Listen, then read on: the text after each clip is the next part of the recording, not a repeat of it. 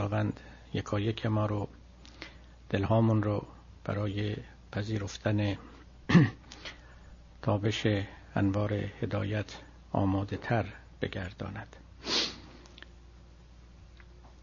از صاحب خانه هم باید سپاسگزاری کرد که این امکان رو فراهم آورده است و این اجتماع رو میسر و مهیا کرده است. دست خداوند هم با اجتماع است و امیدواریم که این سایه عنایت از سر ما برداشته نشود. خانم محلاتی که با ایشان سخن می گفتم و اکنون هم از سر محبت جملات کریمانه ای رو اینجا خواندند و بیان کردند به من پیشنهاد کردند که موضوع سخن در جلسه ایمان و عمل باشد که موضوع پسندیده است. و من هم نکاتی رو که عرض می کنم حول همین محور خواهد بود. و مطمئنم که اگر نه برای همه ما برای کثیری از ما اندیشه در باب ایمان در باب عمل و در باب نسبت میان این دو ذهنمان رو گاه گاهی به خود مشغول می کرده و علا ای حال چون نسبتی داریم با دینورزی و با عمل دینی خوب است که این مقوله رو بیشتر بکاویم و درباره او ذهن رو روشنتر بکنیم. نمی‌دانم که کلمه فیث رو که به ایمان در فارسی ترجمه می کنند آیا معادل نیکو و برابر دقیقی هست یا نیست؟ من شاید خودم کلمه فیدلیتی رو بیشتر بپسندم به خاطر اشتراکی که در ریشه شناسی دارند. چون در ایمان نوعی مفهوم امنیت و اعتماد و اطمینان کردن به کسی نهفته است که در fidelity و در کلمات همریشه با او مثل confidence و اینها وجود داره. در حالی که نه کلمه ریلیجن که مطمئنا به معنای ایمان نیست و حتی نه کلمه فیث نمی‌توانند این معنا رو برسانند. علا حال ما با یه مفهوم بسیار ویژه‌ای روبرو هستیم وقتی که از ایمان سخن می‌گوییم. شاید عمل برای ما معنای روشنتری و ملموستری داشته باشد که دارد اما ایمان خالی از قموزی و ابهامی نیست و رفع این قموز و ابهام شرط است برای تبیین نسبت و رابطه میان این دو. در قرآن تقابل های زیادی هست میان ایمان و مقولات دیگر. ما ایمان داریم و عقل داریم ایمان داریم و کفر داریم ایمان داریم و اسلام داریم. اینها هر کدام از یک وجه در مقابل ایمان می نشینند شخص مؤمن در مقابل او کافر و یا مؤمن و متفاوت با او مسلم و همچنین مؤمن و احیانا کسی که اهل تعقل است. همچنین است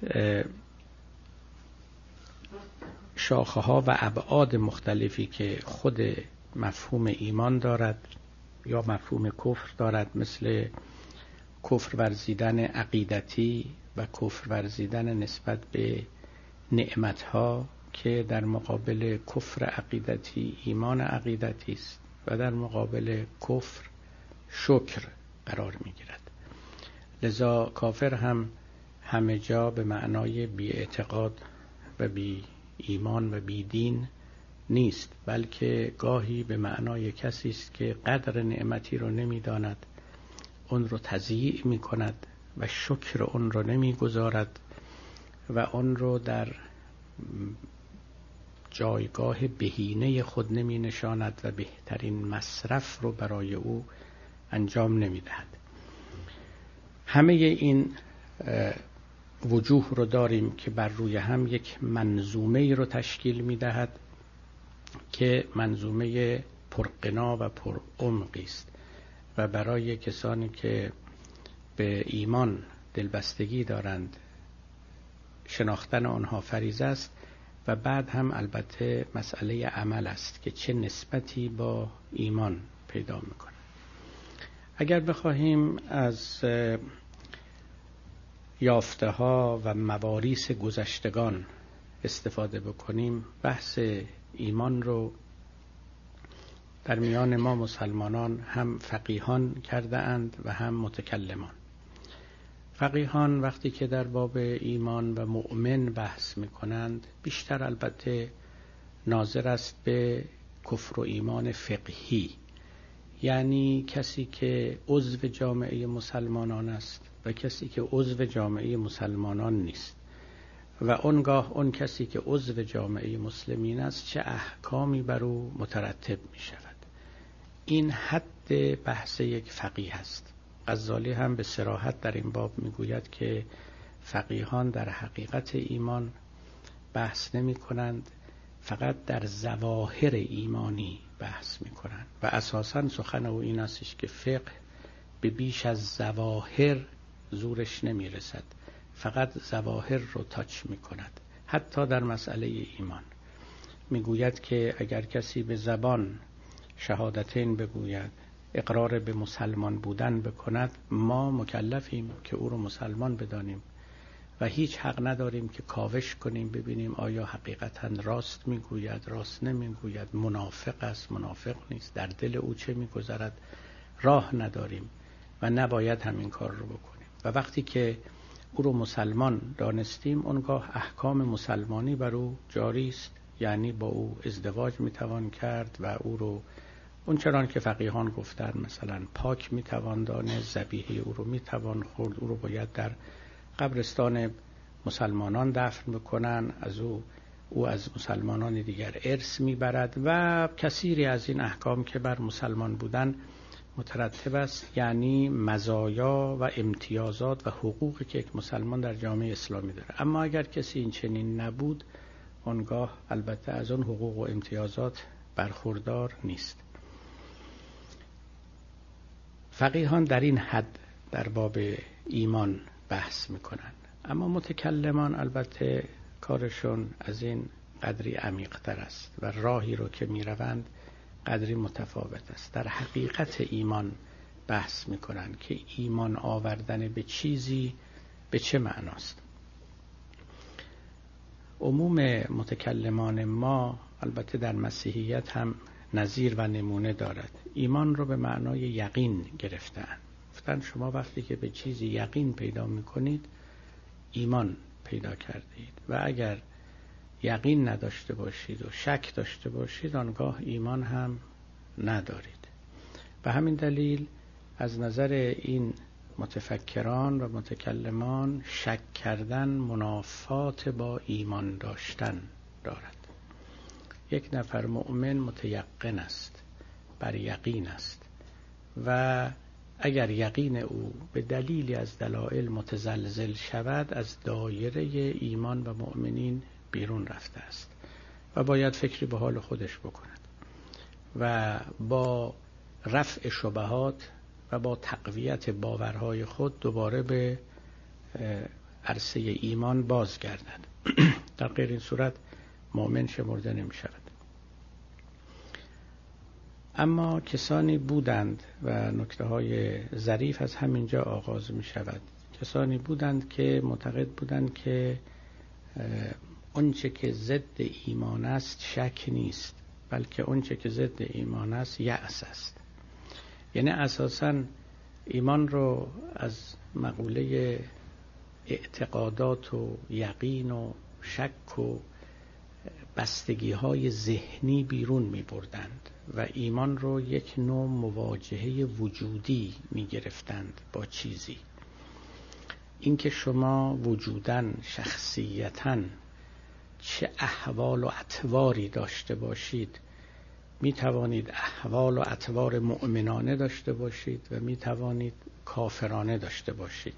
به این معنا اصلا ایمان رو می گرفتند و نشان می دادند به تعبیر یکی از متفکرین مسیحی ایمان به آدمی علم تازه‌ای نمی‌دهد بلکه وجود تازه‌ای می‌دهد. ما دو جور وجود داریم اصلا. به تعبیر حکیمان خودمون دو نحوه از وجود داریم. وجود مؤمنانه و وجود کافرانه. این اصلا ربطی به اعتقادات شما ندارد. نمیگم ربطی ندارد. تماما اون اعتقاد و باورها و افکار ذهنی نیست. از یک جنس دیگری است. اون جنس هم عبارت است از نحوهی و کیفیتی که شخصیت و وجود آدمی پیدا بکنه من شاید بهترین تعبیر رو که خودم پیدا کردم برای این معنا برای این مفهوم این است. ایمان یعنی رو به چیزی بودن کفر یعنی پشت به چیزی بودن. این رو کردن و پشت کردن که در حقیقت یه جور رو کردن و پشت کردن وجودی است این رو ما نحوه وجود مؤمنانه و کافرانه می‌دانیم. حالا با توضیحات بعدی من این رو روشنتر خواهم کرد. الان فقط اون چرا که در مقابل قول متکلمان می ایستد بیان می کنم اگر شما بگویید که ایمان از جنس یقین است اون رو یک معنایی کردید از جنس تفکر. چون متفکران دچار شک و یقین می شوند و اگر دچار شک شدند اونگاه یقینشون زایل می شود و از دست می دهند اون چرا که داشتند اما اگر ایمان رو از جنس احوال و اطوار آدمی بدانید در پی یافتن اون احوال و اطوارید. اون رو هم لزوما با تغییر فکر نمی‌توان ایجاد کرد. یه چرخشی پیچشی در وجود آدمی باید اتفاق بیفته. اون چرخش است که یک کسی رو مؤمن می کند یا یک کسی رو کافر می‌کنه.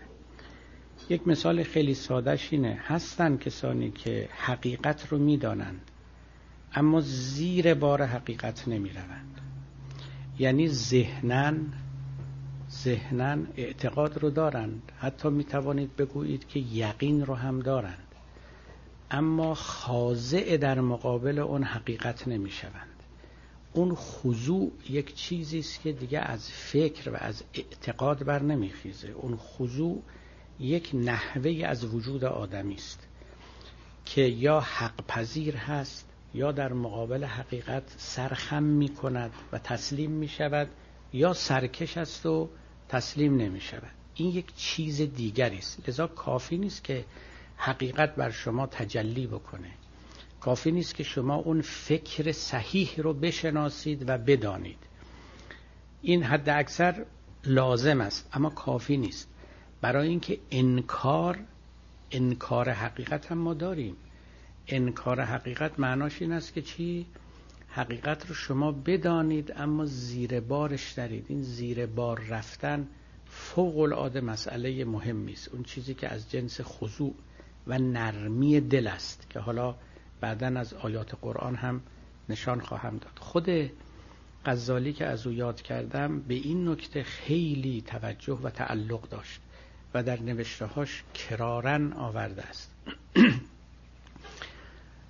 یادآوریتون می‌کنم اهل فضل در مجلس ما می‌دانن غزالی یک متکلم بود یعنی کسی بود که تخصص داشت در اثبات عقاید دینی به دلایل عقلی و فلسفی. و در فن مناظره هم فوق العاده زبردست بود یعنی فروشکستن حریف زمین زدن رقیب. وقتی که او می نشست و کسی در مقابل او از مذهب دیگری از طریقه دیگری غزالی با زبردستی تمام در شکستن او و مغلوب کردن او میکوشید و موفق می‌شد. پس از سالها که در این فن سپری کرد و تسلط بیشتر و بیشتر یافت همراه با مجربتر شدن در قلبه بر حریف درس دیگری هم گرفت. و اون درس دیگرش بود که او رو پاک به راه دیگری برد و مسیر زندگی او رو عوض کرد. و او این بود که ایمان با این مناظرات و با این مجادلات تقویت نمی شود. یعنی دو چیز رو راحت از هم تفکیک کرد.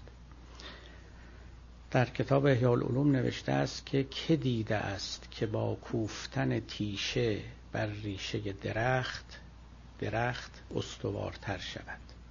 مگر می شود؟ در حقیقت بحث های کلامی رو و استدلال های عقلانی رو که برای اثبات و تحکیم عقاید دینی عرضه می شوند در حکم کوفتن تیشه بر ریشه می دانست و معتقد بود درخت استوارتر که نمی شود هیچ بلکه ریشه هاش متزلزل تر می شود و از همه بالاتر به تصریح خود او می‌دید که کثیری از این متکلمین که در مناظرات شرکت می‌کنن ایمان قوی ندارن خوب حرف می‌زنن خوب استدلال می‌کنن. صد دلیل برای وجود خدا میارن. اما در عمل مثل که تو زندگی اینا خدا حضوری نداره. این حضور خدا یک مطلب اثبات وجود خدا یک مطلب دیگره. اون حضور خداست که دل رو نرم می‌کنه که وجود رو مؤمن می‌کنه که آدمی رو عوض می‌کنه همون چرخش و پیچشی که در شخصیت اوست و در زندگی او وارد میشه و زندگی او رو عطر دیگری میبخشه. اون حضور خداست. اما می‌تواند حضور خدا نباشه اما این خدا بر زبان شما باشه. حتی بگویید که در فکر شما باشه. ده ها دلیل بر لهش و بر علیهش شما بلد باشید. و در مقام ارائه اونها هم استاد زبردست باشید. اما در وجود شما تأثیری نکرده باشه. او می‌دید که در میان متکلمین فراوان یافت می‌شوند. افرادی که به ده و به صد دلیل و شیوه خدا را اثبات می‌کنن اما چنان که گفتم خدا در وجود اونها در مملکت وجود اونها حاضر نیست پادشاه نیست. و دلیلش هم این بود که می‌گفت اینها در مقابل حقیقت خاضع نیستند. از کجا فهمیده بود اینها در مقابل حقیقت خاضع نیستند می‌گفت گاهی در مناظرات پیش میاد که حقیقت بر زبان حریف جاری میشه اما چون حریف زیر بار نمیره. میگه حقیقت آن است که من بگویم. اگر دیگری بگوید من تسلیم نمی‌شوم چون موجب شکستن من می‌شود. آبروی حقیقت برود اما آبروی من نرود. یک چنین گرایشی در وجود اینهاست. این وجود وجود مؤمن نیست. این وجود کافره. توجه می‌کنید. اقبال لاهوری در باب نیچه یک شعری داره. اون درست در جهت خلاف این. میگه بعضی هست عقلشون کافره اما دلشون مؤمنه. بعضی ها هستن عقلشون مؤمنه اما دلشون کافره. یعنی هر دو جور رو داریم. افرادی که توازنی در وجودشون نیست این چنینن. ممکنه عقل خدا رو انکار بکنه. نرسیده باشه به خدا. یا خدای رو که به اون نشون دادن و معرفی کردن ناپذیرفتنی باشه. فیلمسل ممکنه. اما دلش دل مؤمنی یعنی نرمه یعنی خاضعه حقیقت پذیره. می‌تواند اگر حقیقت رو به او عرضه بکنن بپذیره. در باب نیچه می‌گوید که اون که بر طرح حرم بودخانه ساخت عقل او قلب او مؤمن دماغش کافر است. دماغش کافره یعنی باور نداره به چیزی اما قلبش خاضع است و مؤمن. عکسش هم می‌تونه باشه. عکسش همونی بود که غزالی می‌گفت. متکلمانی که عقلشون باور داشت یعنی یقین داشت یعنی خدا رو اثبات می‌کرد رد نمی‌کرد حداقل. اما دل یعنی بقیه وجود در واقع کافر بود. کافر بود به معنای اینکه پشت به خدا بود. و حتی حقیقت را اگه به او نشان می‌دادند هم باور نمی‌کرد. مولوی در باب پیروان پیامبر و مخالفان ایشان یعنی کافران و منکران تقریبا همین بیان رو داره. می‌گوید که چون نبود بو جهل از اصحاب درد این اصحاب درد بودن خیلی ببخشید اگه این چیز قابل اصلاح اصلاحش کنید دیگه. این اهل درد بودن یعنی همین وجود نرم حقیقت پذیر داشته. میگه چون نبود بو جهل از اصحاب درد دید صد شق القمر باور نکرد. دردمندی کش ز بام افتاد تشت حق نهان کردیم زو پنهان نگشت. محور رو می‌ذاره دردمندی. یه وجود دردمندی که دردمندانه دنبال حقیقت میگرده. دردمندانه دنبال یه پاسخی برای این اتش وجودی خودش میگرده. میگه این کسی است که حقیقت رو از او پنهانم بکنید پنهان نمیشه. یعنی بالاخره گیرش بیانه زیر صد پردم میبینتش.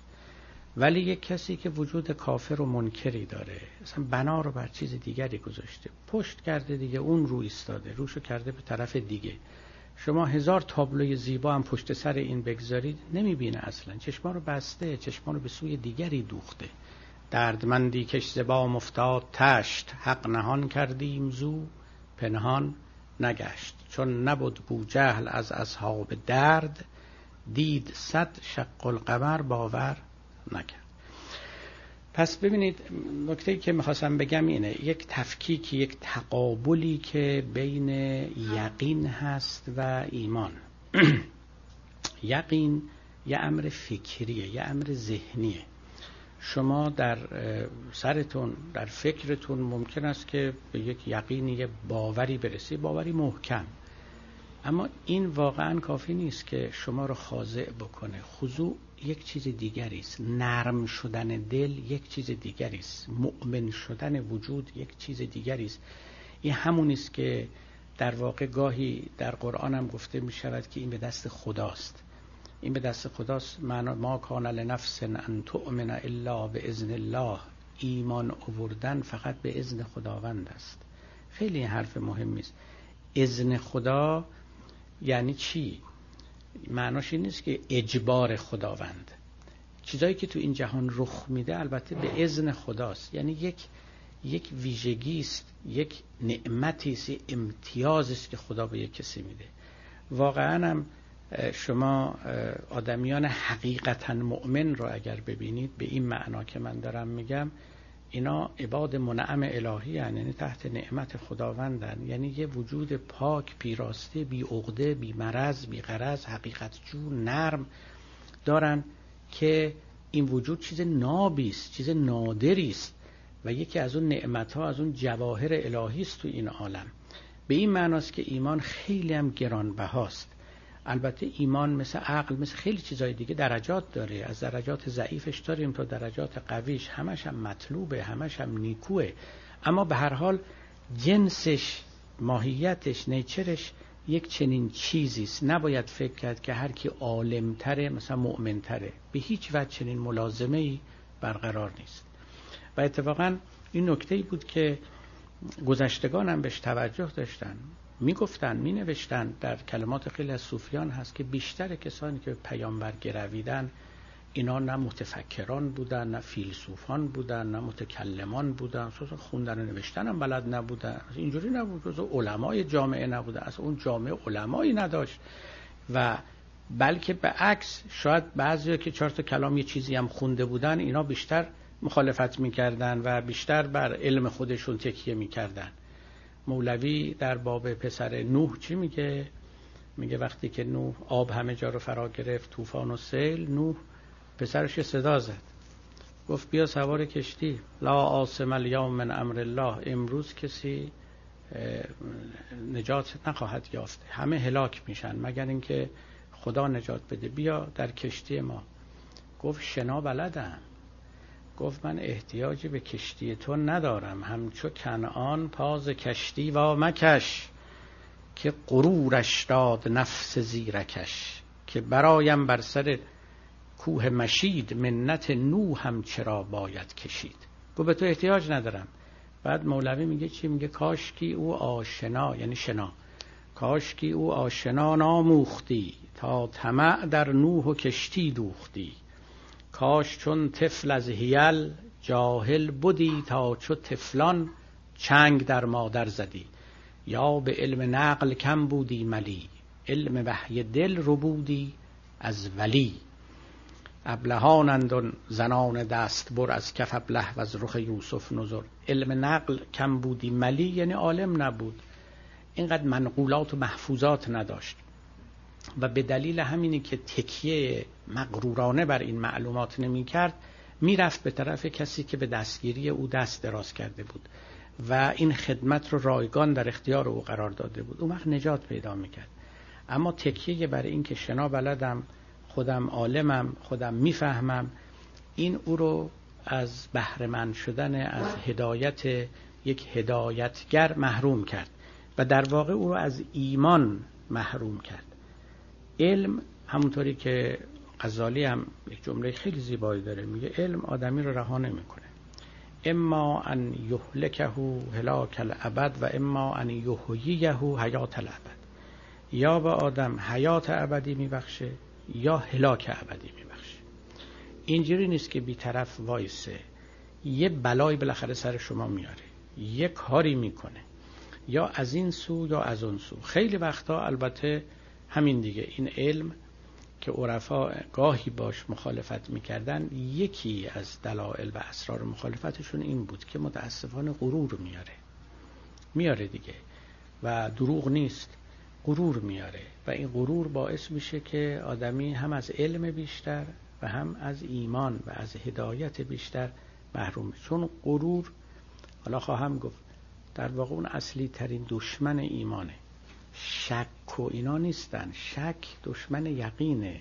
شک یک حرکت ذهنیه که در جای خودش سودمندم هست. مؤمن ممکنه دچار شکم بشه هیچ اشکالی نداره. که تلاطمی در وجود او پیدا بشه. او رو از دایره ایمان بیرون نمی‌بره.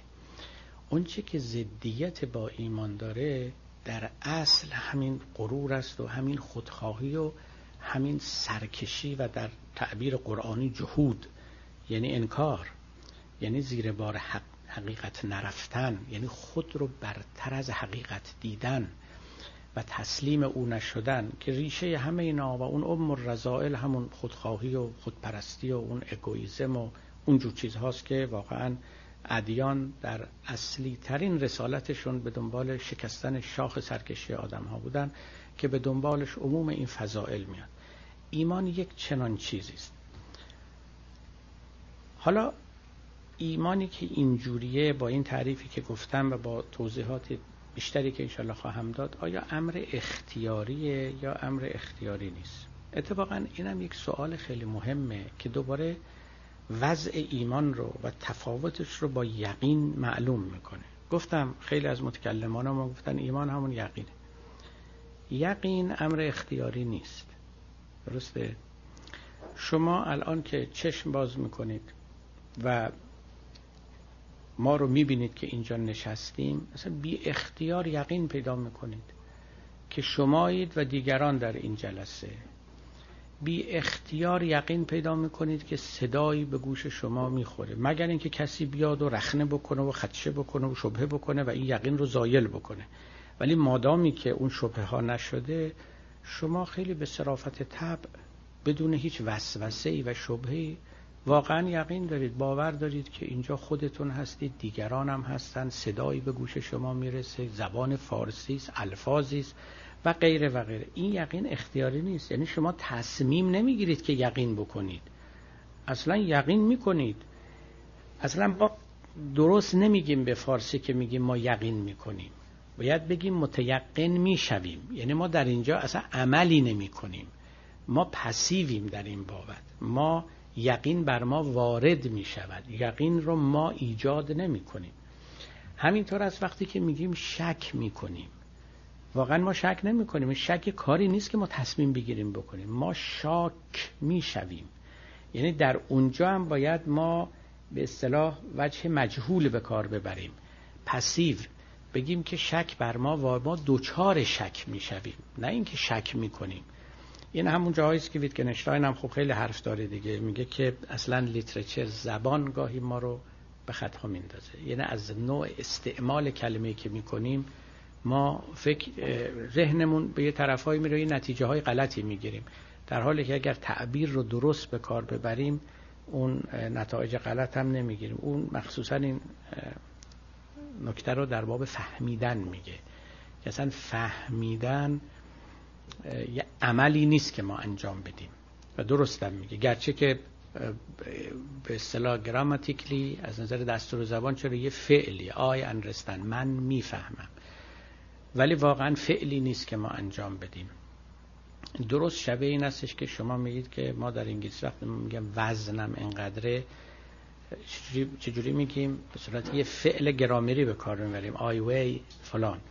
ولی این که فعلی نیست. ما کاری نمی کنیم که وزنمون اینقدره. وزن ما اینقدره. فقط این شکل بیانشه که می‌تواند ما رو راهزنی بکنه. باری یقین کردن شک کردن فهمیدن و بسیاری از این جور چیزا اصلا فعلی نیست که از ما صادر بشود ما دوچار اونها می‌شویم. بر ما وارد می شود. توجه فرمودید؟ خب ایمان آوردن چطور؟ حالا سوال همینجاست. آیا ایمان آوردن کاری است که ما می‌کنیم یا اون هم مثل فهمیدن و شک کردن و یقین کردن دوچارش میشیم؟ یه نمونه یک مثال شبیه این قصه عاشقیه. عشق ورزیدن عشق ورزیدن نه عاشق شدن. آیا کاری است که ما می‌کنیم یا اینکه دوچارش می‌شویم؟ بله. خب حالا همین سوال این است. در مورد عاشقی شاید راحت تر بتونیم بگیم که گویی که ما اختیاری نداریم نقشی نداریم و یه بلایی است. یه مرتبه به سر ما میاد یه دامی است یه چاله است ناگهان پای ما. در او فرو میره. ظاهر امرینه اما شما وقتی که به سخنان بعضی از عارفان مراجعه می‌کنید ببینید به این راحتی هم در این باب فتوا ندادن. یادم یه وقتی کسی از من در باب این شعر حافظ می‌پرسید که عاشق شو ارنه روزی کار جهان سر آید. ناخوانده نقش مقصود از کارگاه هستی. اون روز دیده بودم این فتنه ها که برخواست که سرکشی زمانی با ما نمی نشستی خب حافظ به ما ظاهرا فرمان می‌دهد یا توصیه می کند که بروید و عاشق بشید. اگر عاشق نشوید و بویی از عشق نشنوید اصلا به مقصود از زندگی راه نبرده اید. آمدید و رفتید بی هیچ بهره با دست خالی. عاشق شو ار روزی. کار جهان سراید ناخوانده نقش مقصود از کارگاه هستی. نقش مقصود در کارگاه هستی رو به زبان عشق نوشتن. اگر این زبان رو بلد نشین اصلا نمی‌دونید این دنیا رو برای چه آفریدن. عمر برای چه بود؟ رفتن و آمدن برای چه بود؟ و غیره و غیره.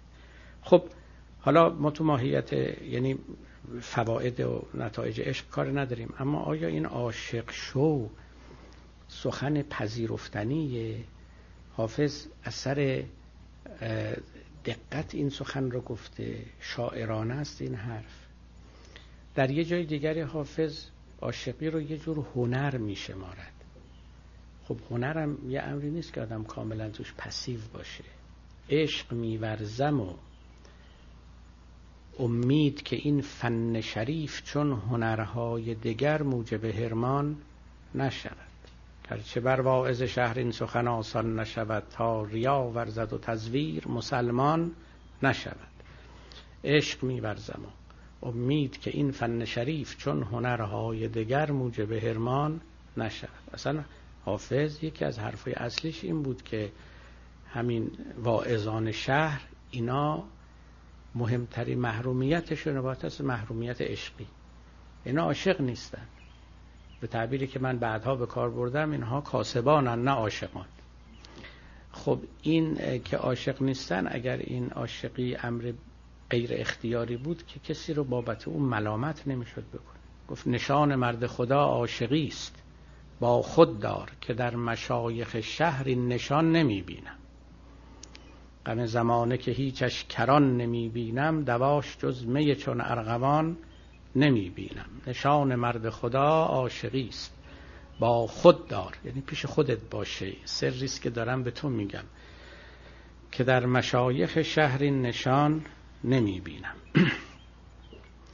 خب هم هنر هم نشانه مرد خدا بودن و هم امری است که می‌تواند مورد توصیه قرار بگیره.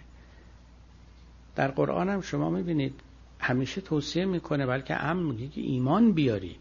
میگه نمیگه این همه آیات که هممون دیگه بعضیاش رو در خاطر داریم که آمنو بالله و رسول. این کلمه آمنو آمنو که در قرآن هست. یعنی بیاید ایمان بیارید. اگر این امر اختیاری نبود خب چه جور چیزی بود دیگه؟ خداوند که نمی‌تونست از ما بخواد که و امر به او بکنه. بالاخره امر به امر اختیاری می‌کنن فرمان به او میدن. لذا اونچه که قبلا گفتیم که ایمانی موهبتی است یه نعمتی است. درست مثل عشق بلکه خیلی هم اینا ماهیتا به هم نزدیکن. با همه این احوال آدمی در پدید آمدنش و پدید آوردنش دخالت داره مدخلیت داره. این چنین نیست که بنشینه و یه مرتبه از تاق بیفته مثلا. یه دری به تخته بخوره و یک تصادف و اتفاقی اون رو برای انسان به ارمغان بیاره. چیزی است که گرانبهاست و وقتی هم که آمد قدرش رو باید دانست اما آدمی هم در به وجود آوردنش و پدید آوردنش نقش داره. اتفاقا پاره ای از عارفان ما اصلا می‌گفتن اومدن پیامبران برای همین بوده. حالا شما منطق رو ببینید. عجب منطق لطیف و شریفی است. من اصلا پیغمبران اومدن برای اینکه آدمیان تمرین ایمان بکنن. برای اینکه اگه پیامبران نبودن این مردم که تمرین و ورزش فکری می‌کردن و کردن. قبل از پیامبران پس از پیامبران. دنبال علم برن دنبال کشف قوانین طبیعت برن دنبال فلسفه برن دنبال افکار عقلانی برن. اما ایمان اووردن یک چیز دیگری است که این پروسه رو آمدن پیامبران تسریع و تقویت می‌کرد. یعنی آدمیان رو به میدان می‌کشید به چالش می‌کشید به اصطلاح امروزی که اینا رو متوقف می‌کرد بر سر دراهی کفر و ایمان. و اینکه بالاخره نهایتا به کدام سو بغلتن پاشون رو به کدام طرف بگذارن. فوق العاده این مهمه. یعنی یک نفر یا یک افرادی بیایند و مرزی وجودشون و آمدنشون تعریف کند یک مرزی رو که این طرفش کفر است اون طرفش ایمانه و از آدمیان بخواهند که از این پل بگذرن از این رودخانه بجهند. و یا این سو ایستن یا اون سو. در یک چنین موقعیت دشوار و ظریفی آدمیان رو قرار بدن. و این با آمدن پیامبران است. مولوی می‌گوید که قبل از آمدن پیغمبران مردم یکسان بودند پیش از ایشان جمله یکسان می نمود مؤمن و ترسا مسلمان و یهود. تا برآمد آفتاب انبیا گفت ای قش دور شو صافی بیا. یه مرتبه این آفتاب که طلوع کرد در زیر نور آفتاب تفاوت ها دیده شد.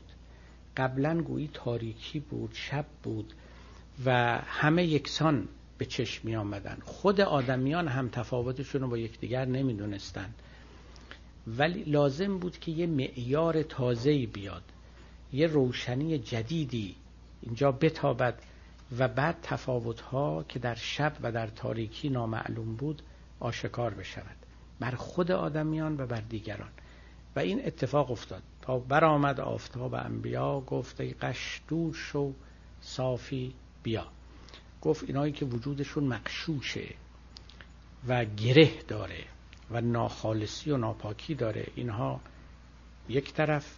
اونهایی که پاکند و بی آلودند و بی گره هستند سوی دیگر و به این ترتیب بود که این خط تمیز میان این دو گروه کشیده شد. ایمان آوردن بنابراین اختیاری است. چرا اختیاری نباشه؟ آدمی وقتی که دعوت می شود به پیدا کردن ایمان باید بره بگرده و پیدا کنه. مخصوصا وقتی که به او اوصافش رو بیان می‌کنن. یعنی میگن آدمی اگر با ایمان بود این چنین می شود و آنچنان می شود آنچنان می شود در این صورت به دنبال کسب اون اوصاف می رود به دنبال کسب اون اوصاف می رود و وجود مؤمنانه پیدا می‌کنه. وجود مؤمنانه این وجودی که بیطرف است و بیقرز اگر با حقیقتی مواجه شد اون رو میپذیرد. ما از ایمان خیلی چیزی بیش از این نمی‌خواهیم. وقت چنین کسی اگر از سر بخت از سر بختیاری با یه حقیقتی که حقیقت است.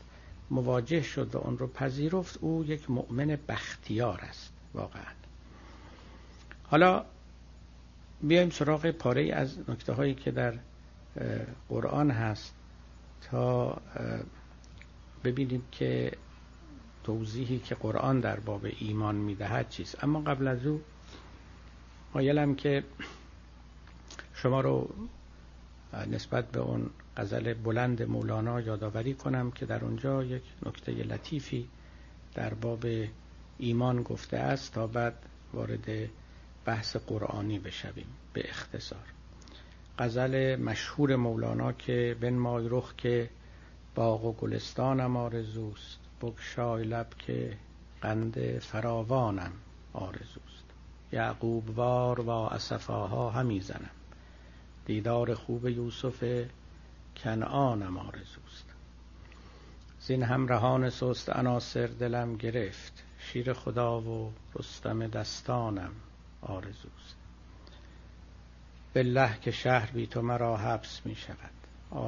آوارگی کوه و بیابانم آرزوست. گفتی به ناز بیش مرنجان مرا برو اون گفتنت که بیش مرنجانم آرزوست بیایم پایین تا به این بیت. گوشم شنید نغمه ایمان و مست شد. کو قسم چشم صورت ایمانم آرزوست. دی شیخ با چراغ همی گشت گرد شهر که از دی و دد ملولم و انسانم آرزوست. گفتند یافت می نشود. جسته ایم ما گفتن که یافت می نشود آنم آرزوست. اینا خیلی ابیات مهمی است. ولی و همون یکیش فعلا ما اکتفا کنیم که گوشم شنید نغمه ایمان و مست شد. کو قسم چشم؟ صورت ایمانم. لذا یه ایمان داریم که سهم گوشه یه ایمان داریم که سهم چشمه یکی هست که از راه گوش میاد یکی هست که از راه چشم میاد. یکی نقمه ایمانه به تعبیر مولوی یکی صورت ایمانه. یکی میشه شنید یکی میشه دید. خب شنیدن چقدر وجود آدم رو فرا می‌گیره و دیدن چقدر. یه منظری زیبا که پرجاذبه که همه هستی شما رو در کام بکشه و مجذوب خودش بکنه اون در واقع صورت ایمان. اونجاست که شما به تعبیری که گفتم یک چرخش و پیچشی در وجودتون میفته گوش در یه حدی می‌تونه این سهم رو ادا بکنه.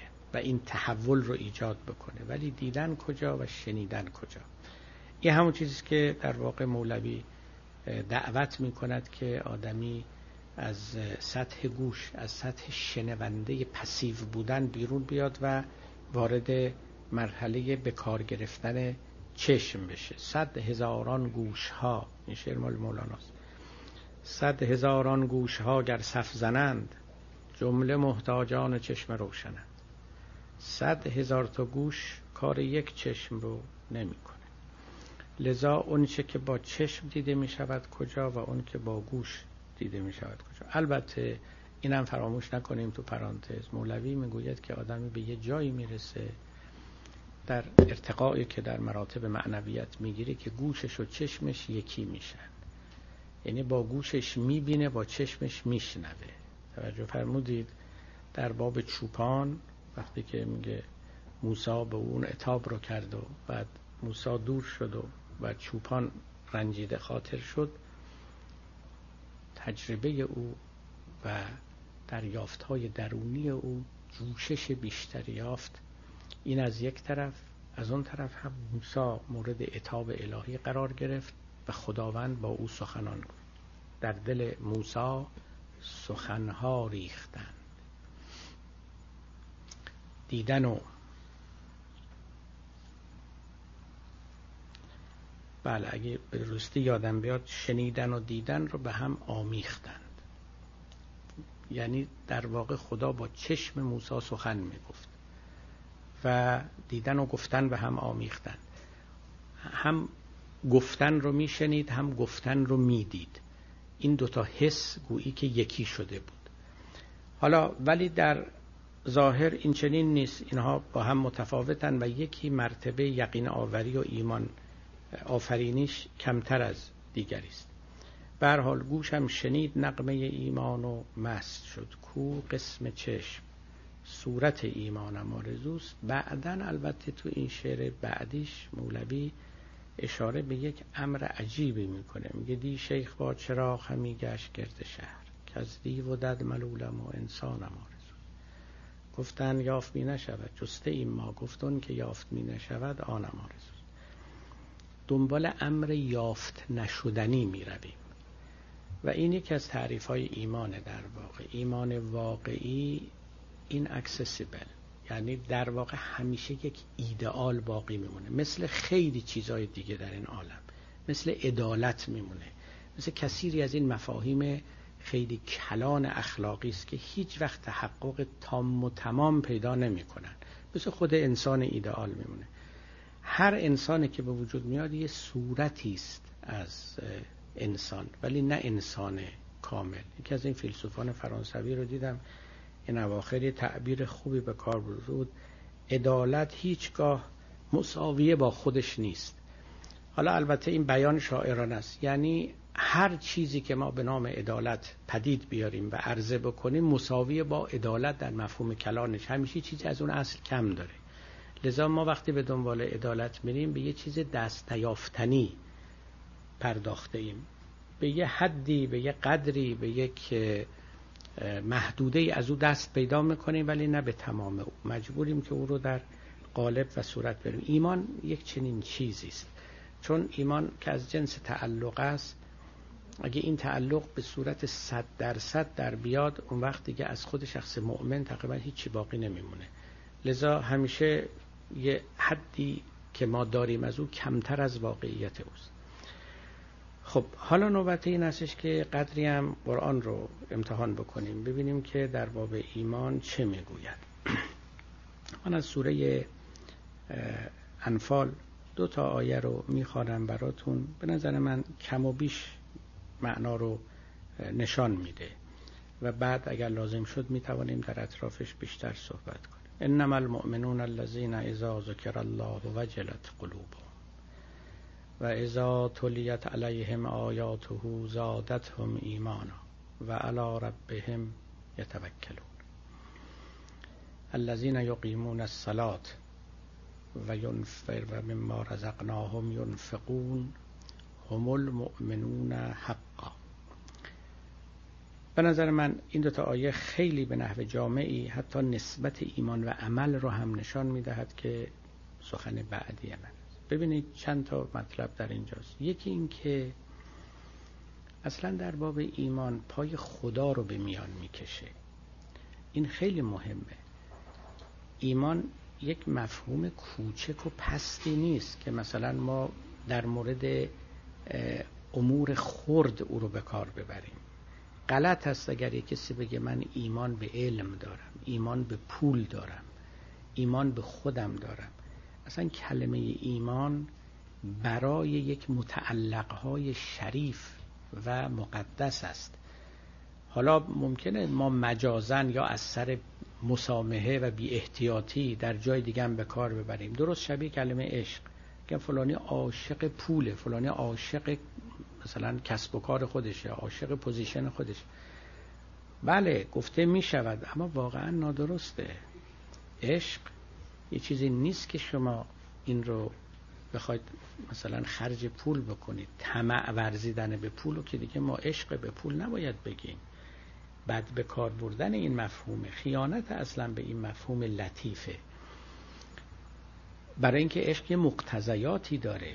یه مقتضیاتی داره که دیگه وقتی شما رو در باب عشق به پول به کار می‌برید اصلا پاک خرابش کردید. اصلا اون مقتضیات اینجا وجود نداره.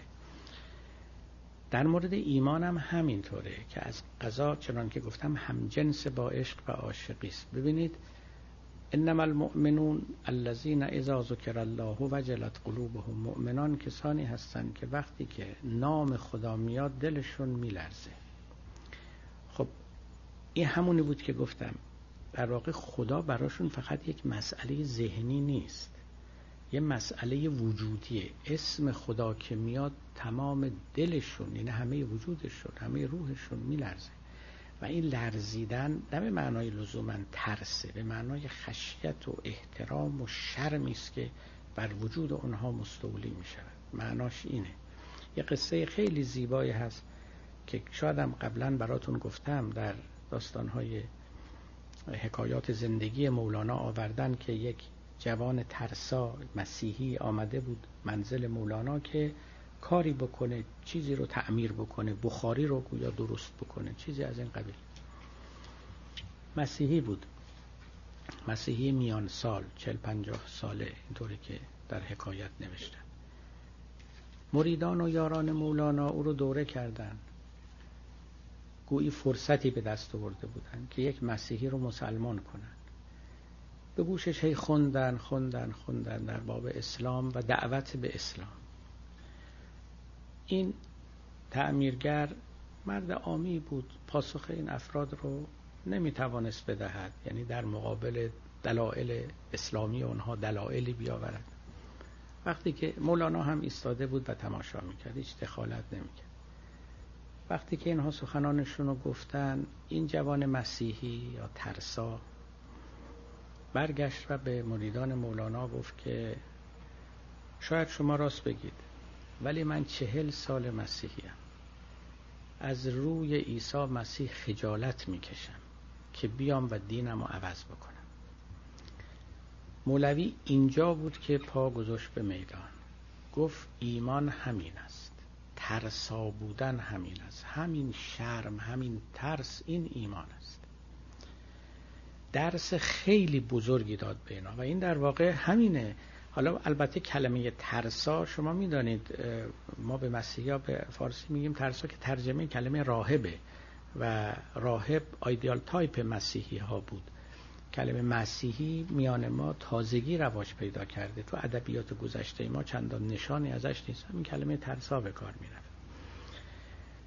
مولوی از همین کلمه ترسا استفاده گفت همین ترس همین خجالت همین حیا. اونجا مولانا ظاهرا کلمه حیا رو بگه همین حیا همین حقیقت ایمان همین است و این مردین رو داره. دیگه ازش چی می‌خواین؟ دیگه ازش چی می‌خواین دیگه؟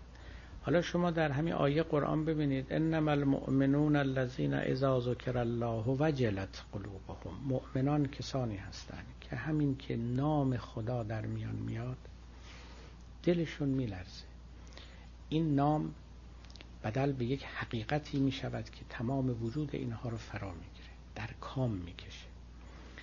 و ازا تلیت علیهم آیاته زادتهم ایمان. وقتی آیات خدا بر آنها خونده می شود بر ایمانشون افزوده می شود. اتفاقا این هم از نکات خیلی دقیقی است که باز میان متکلمان محل بحث بوده که آیا ایمان قابل زیاد شدن و کم شدن هست یا نه. اگر یقین رو شما در نظر بگی یقین کم و زیاد نمیشه. یا شما به چیزی یقین داری یا نداری تمام شد. ولی ایمان چون جز احوال و اعتبار وجودی است کم و زیاد میشه. درست مثل وزن آدمه که کم و زیاد میشه. درست مثل عقله درست مثل عشقه مثل ترسه مثل تمام این احوال وجودی است که می‌توانه خیلی شدید باشه می‌تواند ضعیف باشه. لذا چنان که قبلا هم گفتم ایمان درجات داره. از مراتب پایین شروع میشه تا مراتب بالا. و انسان این رو می‌تونه تجربه بکنه. و این ایمان وقتی که ایمان باشه و وقت در عمل هم ریزش می‌کنه چنان که خواهم گفت. پس اذا تلیت علیهم آیاته زادتهم ایمانا. وقتی که آیات خدا رو بر آنها می‌خوانند برای ایمانشون افزوده می‌شود. یعنی صدای خدا رو میشنوند بانگ او رو میشنوند جلوه او رو می‌بینند و در میابند و انس بیشتری با او می‌گیرند. این ایمان از جنس انس هم هست.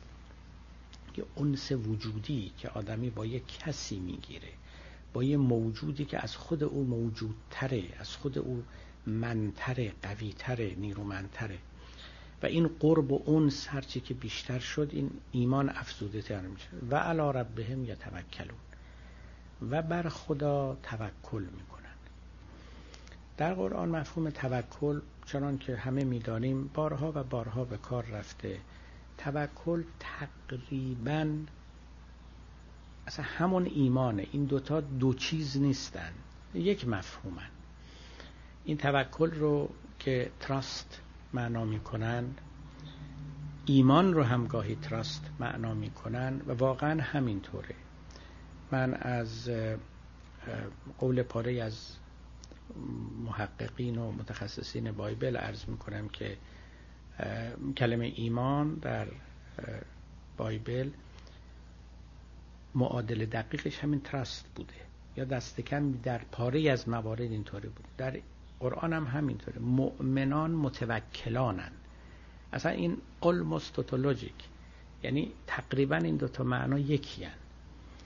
کسی که به دیگری تکیه می‌کنه با خیال راحت یه همون ایمان داره. تراست اعتماد تام و تمام داره به دیگری. یعنی وقتی که به اون می‌رسه و تکیه می‌کنه هیچ دقدقه ای نداره. امنیت کامل داره.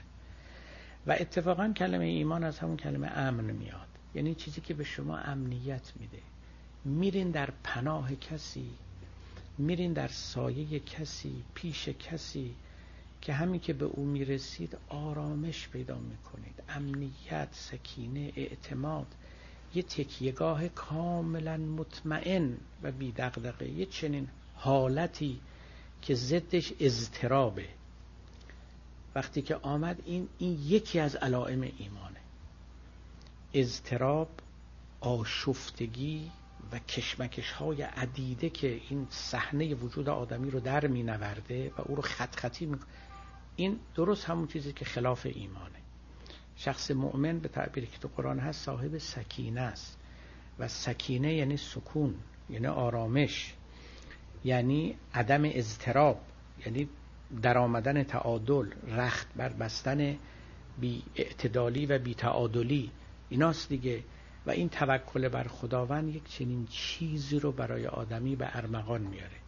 ابتدا ارز کردم اونچه که ضد ایمان شک نیست یعسه اونچه که ضد ایمان اضطرابه وقتی که شما دچار احوال یعنی به احوال وجودی نظر می‌کنید همه اینها رو کشف می‌کنید. یعنی پیش میاد. یک وجود مؤمن وجود بی استراب و صاحب سکون و سکین است. یک وجود مؤمن یک وجودی است امیدوار و اعتماد کننده و مطمئن و صاحب سکینه. اینا اون چیزی است که حقیقت ایمان رو تشکیل میده. و همچنان گفتم اون وجل به تعبیر قرآنی یعنی اون نرمی دل اون خشیت در مقابل حقیقت و حقیقت پذیری خضوعی که در نفس هست و پدید میاد اینا اون چیزایی است که حقیقت ایمان رو تشکیل میده. و علا ربهم یتوکلون. و بعد حالا مسئله سوال بعدی که در ابتدای سخن گفتم این است که نسبت ایمان با عمل چیه؟ ببینید اینم از اون سوالاتی است که تا ما تکلیف خود ایمان رو معلوم نکنیم جواب این سوال پیدا نمی‌کنیم. فراوان گفتند که ایمان می‌تواند با عمل همراه باشه و می‌تواند هم نباشه. یک کسی ممکنه مؤمن باشه یعنی مسلمان باشه پس نمازم نخونه روزم نه هیچ کاری نکنه. همه کارهای حرام هم بکنه. ولی بالاخره بگه بنده به وجود خدا عقیده دارم به پیغمبری پیامبرم عقیده دارم. حقیقت این هستش که چنین کسی رو ما مسلمان می‌دانیم؟ نمیگیم نیست. مسلمان به معنای اسلام ها. یعنی این شخص عضو جامعه مسلمانانه. توجه فرمودید. عضو یعنی ایمان یا بگیم اسلام فقهی داره.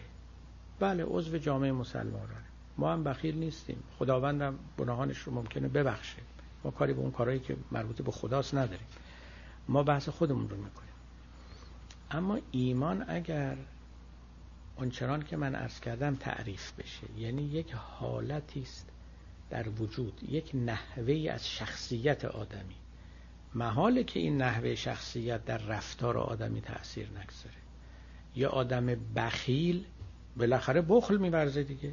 یک آدم سخی هم سخاوت میورزه. این که نمیشه یه آدم عاشق رفتارش عاشقانه است. این نمی‌تونه مخفی بکنه. به قول مولوی گفت چی؟ عشق بوی مشک دارد. لاجرم رسوا شود. مثلا مثل مشک این بوی عطرش پخش میشه. قابل پرده پوشی نیست. یه انسان مؤمن هم همینطوره. مگه میشه یه کسی مؤمن باشه و این در رفتار او ظاهر نشه؟ یا عکسش کافر باشه؟ یعنی خودخواه یعنی زیر بار حق نرو یعنی پشت به حقیقت. معلوم میشه در سخنش در رفتارش در موضع گیریهاش تو همه چیزش اگه معلم تو معلمیش معلوم میشه اگه تو طبیب تو تبابتش معلوم میشه اگه دوست کسی تو دوستی کردنش معلوم میشه. همه اینجا معلوم میشه. آدم خودشو بروز میده بالاخره. این که نسبت ایمان و عمل چیه؟ واقعا عمل میوه ایمانه. اصلا خود به خود بر درخت ایمان ظاهر میشه.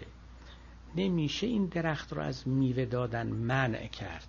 امکان نداره. ظاهر میشه بر او بله ممکنه اگر شما ایمان رو به معنای فکری و ذهنی بگیرید آره آدم ممکنه برای سالها ذهن رو یعنی فکری رو پنهان کنه و نظر دیگری بفهمه که در ذهن او چه میگذرد. ممکنه عقیده خودش رو نگه نفاق بکنه و هزار کار دیگه پرده پوشی کنه. اما اونی که حقیقتا در جان آدم نشسته اون چیزی که حقیقتا وجود آدمی رو سرتاپا فرا گرفته این نمیشه. این حتما ظاهر خواهد شد. این که گذشتگان از علم بی عمل می نالیدند خب حق داشتن. که سعدی می گفت بار درخت علم ندانم به جز عمل. با علم اگر عمل نکنی شاخ بیبری از من بگوی عالم تفسیر گوی را. گر در عمل نکوشی نادان مفسری. علم آدمیت است و جوانمردی و ادب ورنه ددی به صورت انسان مصوری. با شیرمردیت سگ ابلیس سید کرد. ای بی هنر بمیر که از گربه کمتری. خب آدم میشه علم داشته باشه عمل نداشته باشه دیگه. چیز مشکلی نیست چیز محالی نیست. بارها خربارها کتاب خونده باشه نه محقق بود نه دانشمند. چارپایی بر او کتابی چند. قرآن هم گفت یحمل و اسفارا. سخاتی حرف سعدی هم از قرآن گرفته شده دیگه. خب میشه دیگه واقعا چارپایی بر او کتابی چند حالا این علمی که داره علم اخلاق باشه علم فلسفه باشه هر علم دیگه می‌تونه باشه که ذره در عمل او هم ریزش نکنه بلکه عمل او منافات تام و تمام داشته باشه با اعتقادات و با افکار او.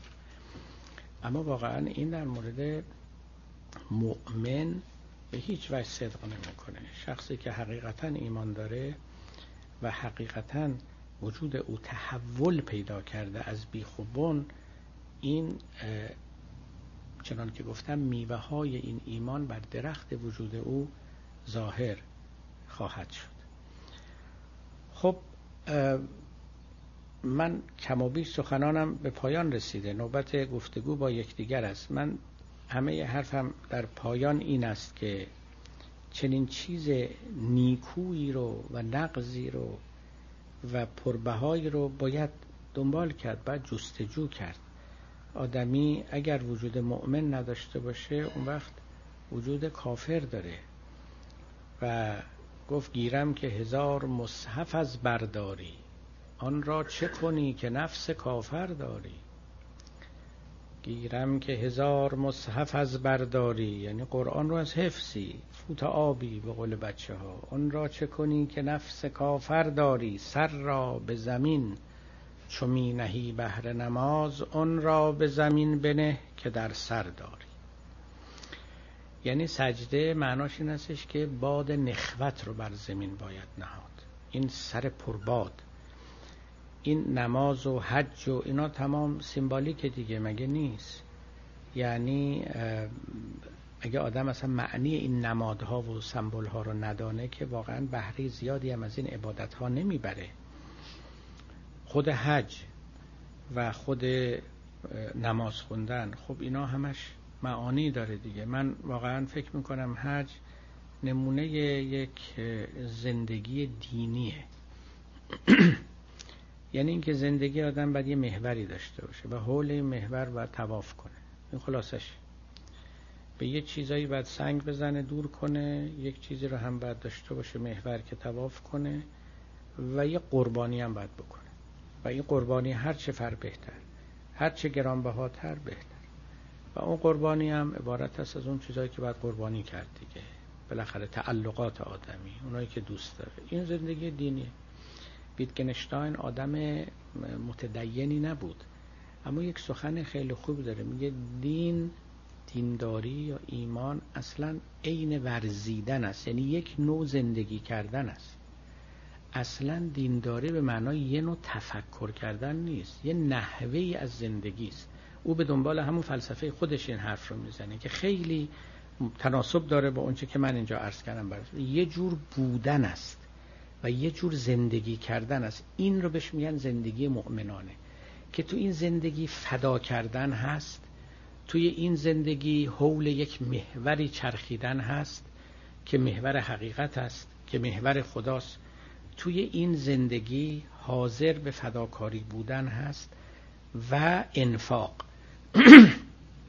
فراموش کردم دنبال اون آیه رو براتون معنا کنم. هم در سوره حدید که من اخیرا توفیق داشتم دربارش توضیحاتی عرض بکنم و هم در این دوتا آیه که از سوره انفال براتون خوندم صحبت انفاق هست که مؤمنین حق اونایی که حقا مؤمنن انفاق تو کارشونه. در سوره حدید چند جا این مطلب هست. این انفاق خلاصش یعنی آدم از یه چیزی حاضر باشه بگذره دیگه. یه موجودی که تو تمام عمرش همش فکر خودشه و فکر اطرافیان خودشه واقعا ایمان نداره. این گذشت یعنی این بیرون رفتن از خود آقا یه مقوله است یه چیز مهمی است. و ما اینو فراموش کردیم. این جزء ایمانه جزء علائم و نشانه های ایمانه جزء زندگی مؤمنانه است. نحوه زندگی مؤمنان اصلا توش انفاق قربانی گذشت فداکاری اصل محوریت داره. نحوه زندگی کافرانه خودخواهی همه چیز رو به طرف خود کشیدن فقط به نفع خیشتن اندیشیدن این توش محوریت داره. اینه دیگه. و وقتی که همه چیز خود محوری شد البته خدا هم زیر پا گذاشته میشه. حقیقت هم زیر پا گذاشته میشه. هر چیزی که شما بگی زیر پا گذاشته میشه. لذا تمرین ایمان میشه کرد. درست مثل تمرین عشق که یک هنر است. و هر دو تا تمرین هم از انفاق آغاز می شود. یعنی از خودگذشتگی از قربانی کردن. خیلی مهمه این مطلب. که آدم آماده باشه که یه چیزی رو بدهد. اون چیزی هم که دوست داره بده و نه چیزی که دوست نداره چیزی که دور انداختنیه اون که خود دور انداختنی خداییه. همون که قرآن فرمود لن تنالوا البر حتی تنفقوا مما تحبون. من اینو بارها گفتم. به نیکی و پاکی و کمال نمی رسید مگر از آنچه که دوست دارین انفاق بکنین. نه اون چیزایی که خیلی هم دوست ندارین. از دست رف رف اونا مهم نیست. طبقا اون چیزی که باید بکنید از خودتون جدا کنید و گذشت کنید ازش. اونجاست که شما می‌تونید به یک وجود مؤمنانه برسید. این عمل هاست که عین ایمان داشتنه. یعنی دیگه کسی نمی‌تونه بگه من مؤمنم اما اهل قربانی کردن و انفاق کردن نیستم. اینا نمیشه. اینا با هم جمع نمیشه. شما ممکنه بگید من خدا رو تو ذهنم باور دارم ولی هیچ کاری هم نمی کنم با باور ذهنی ممکنه قابل جمع باشه اما با ایمان وجودی قابل جمع نیست. و من بارها گفتم مهمترین درسی که پیامبران هم به آدمیان می‌دادن درس خشیت بود درس آموختن نرمی دل بود درس خضوع بود درس آزاد کردن عقل از هوا و از خودخواهی بود. راههایی را پیشنهاد می‌کردن. مهمترینش همین انفاقات بود همین گذشتن از خیشتن بود در مسیرهای مختلف. و از این طریق مسیر ایمان رو تسهیل می‌کردن. و به هر حال این گوهر ایمان چیزی است که اونقدر شریف است که اون رو به دعا هم از خداوند باید خواست. دعای پایانی ما هم این است که خداوند به همه ما یک وجود مؤمن و خاضع در مقابل حق عنایت بفرماید. و السلام علیکم و رحمت الله و برکاته.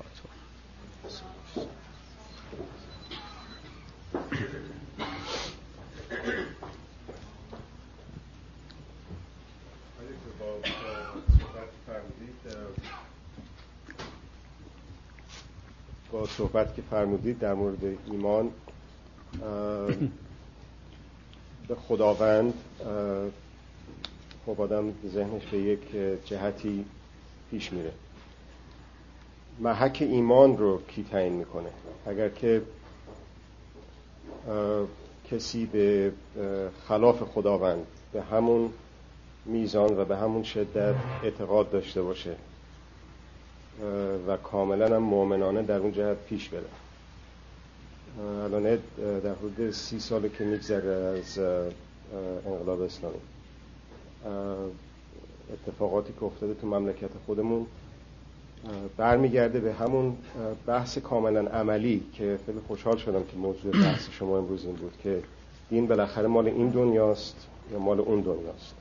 یا مال عبور از این دنیا به اون دنیاست یا به چه ترتیب اون کسی که در قرون وسطا در دین مسیحیت انکیزیسیون و تفتیش عقاید می‌کرد در کمال خلوص نیت و مؤمنی اون کارو می‌کرد. اون مؤمنی که الانه در حکومت کلیمی اسرائیل در غزه اون کار می‌کنه در کمال ایمان این کار می‌کنه و اون کسی که احیانا توی زندان اوین شلاق می‌زنه و یا زهرا میگه با هر ضربه که می‌زنه ظاهرا در کمال خلوص نیت و ایمان این کارو می‌کنه.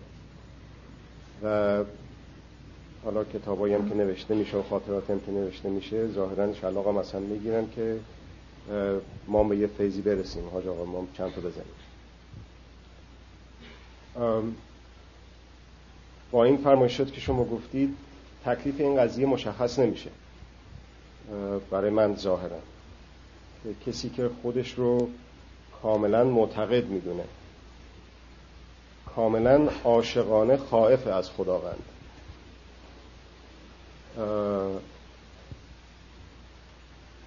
کی می‌تونه تعیین بکنه؟ محک چیست که در چه جهت این روش و این نظری که ایشون داره پیش می‌بره؟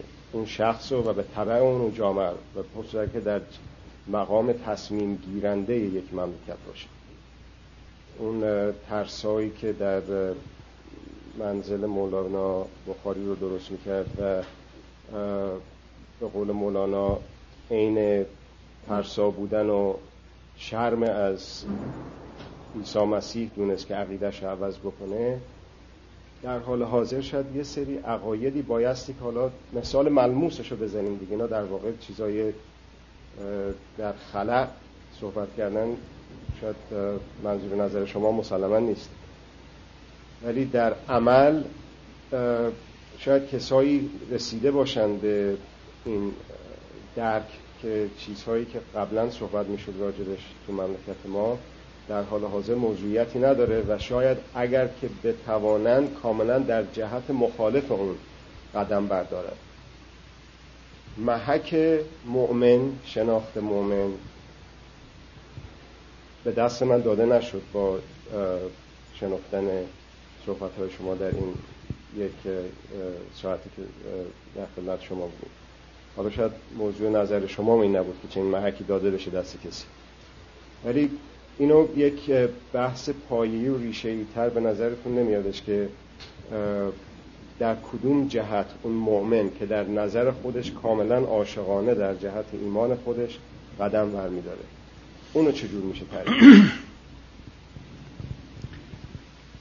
از می شود که شما خودتون توجه دارید که این سوال فقط به ایمان بر نمیگرده به همه چی برمیگرده یعنی اگر ما اینجا عقل رو بیان کنیم بگیم که آدم باید عاقلانه رفتار کنه.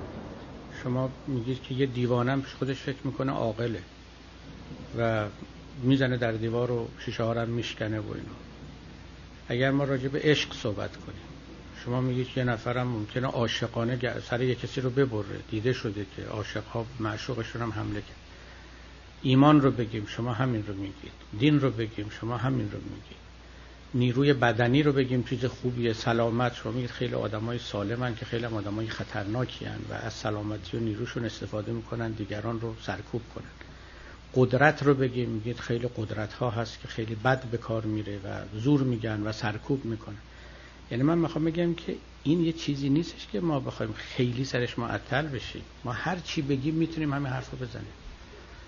شما راجع به عشق شما راجع به شریفترین مفاهیم انسانی می‌تونید همین مشکلات رو بگید. یعنی نتیجه چی می‌خوایم بگیم؟ نتیجه می‌خوایم بگیم پس ایمان رو نفی کنیم عشق رو نفی کنیم قدرت رو نفی کنیم عقل رو نفی بکنیم چکار بکنیم؟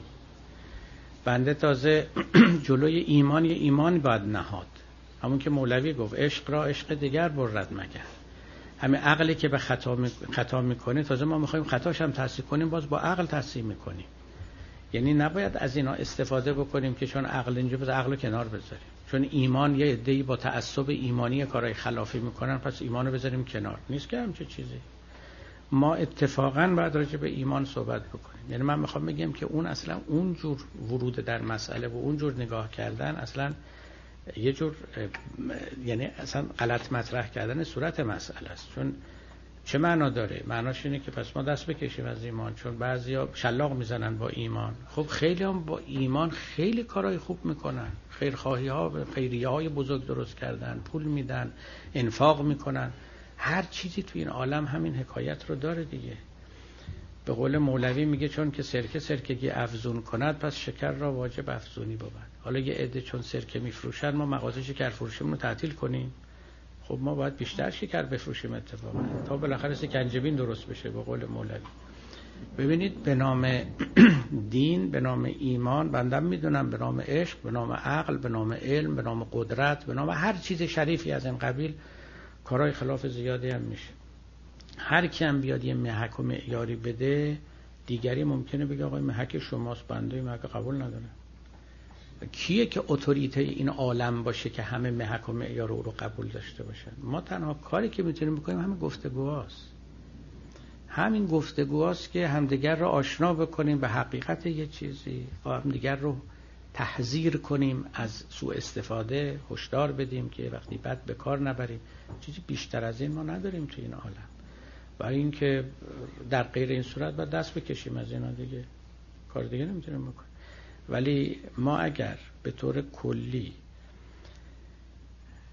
اجمالا قانع شده باشیم به اینکه سود ایمان بیشتر از بی ایمانیه سود عشق بیشتر از بی عشقی سود قدرت بیشتر از بی قدرت یه اجمالا این عقیده رو داشته باشیم یعنی با علم به این که اینها مورد سوء استفاده قرار می‌گیره و خلاف از توش بیرون میاد و با علم به این و بدون انکار اون حقیقت اما اگه اجمالا قبول داشته باشیم که خیرش بیشتر از شرشه. وقت در اون صورت باید دنبالشو بگیریم توضیح بیشترم بدیم و در حد طاقت و وسعمون هم بکوشیم که اون خلافهاش رو و اون زیانهاش رو کمتر کنیم. بکنیم بله.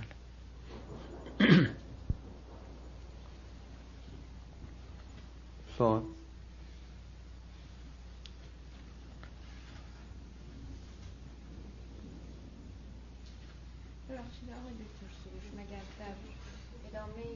شما در همون سوره البقره نگفته که الذین یؤمنون بالغیب آنهایی که به غیب ایمان دارند و یقیمون الصلات و من ما رزقناهم ینفقون یعنی نگفتن که اونهایی که شلاق می‌زنن اونهایی که مردم آزار میدن آنهایی که یعنی ایمان وقتی تعریف شده بعدش هم همینطور که شما فرمودید در سوره انفال در سوره های دیگه عملش هم معلوم شده و عملش هرچی ما شنیدیم نیکو بوده. بنابراین اگر کسی که واقعا اینا رو خونده باشه و فهمیده باشه و به قول شما بر جانش نشسته باشه نمی‌تونه بگه اون کسی که عاشق ولی معشوقش رو می‌کشه برای که در عقل کشتن نه شده آزار دادن نه شده.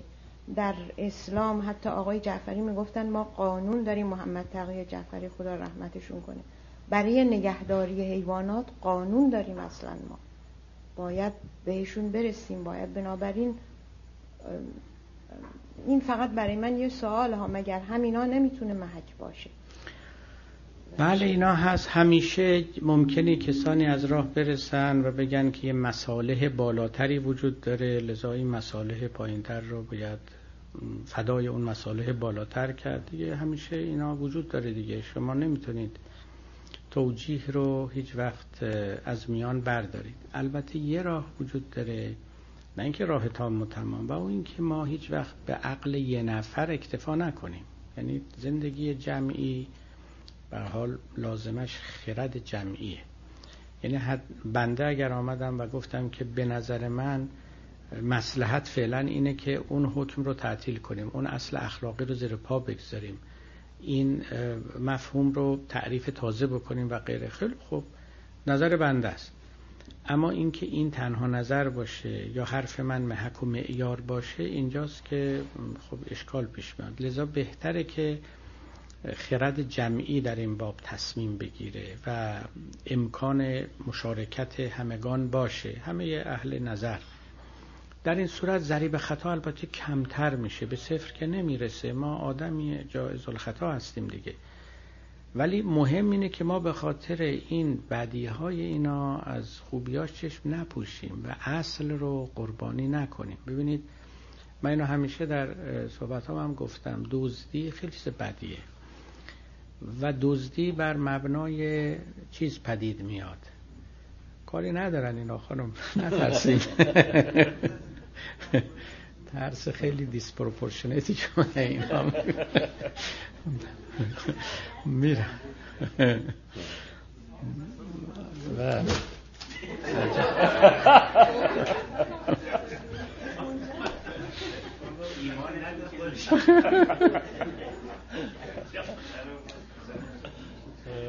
حالا چون در بازه اینطوری که چون در بسته است. باز بوده اومده. آها. خب باز بذاریم به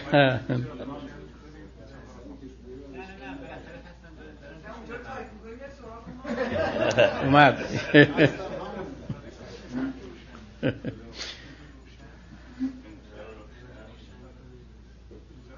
خب.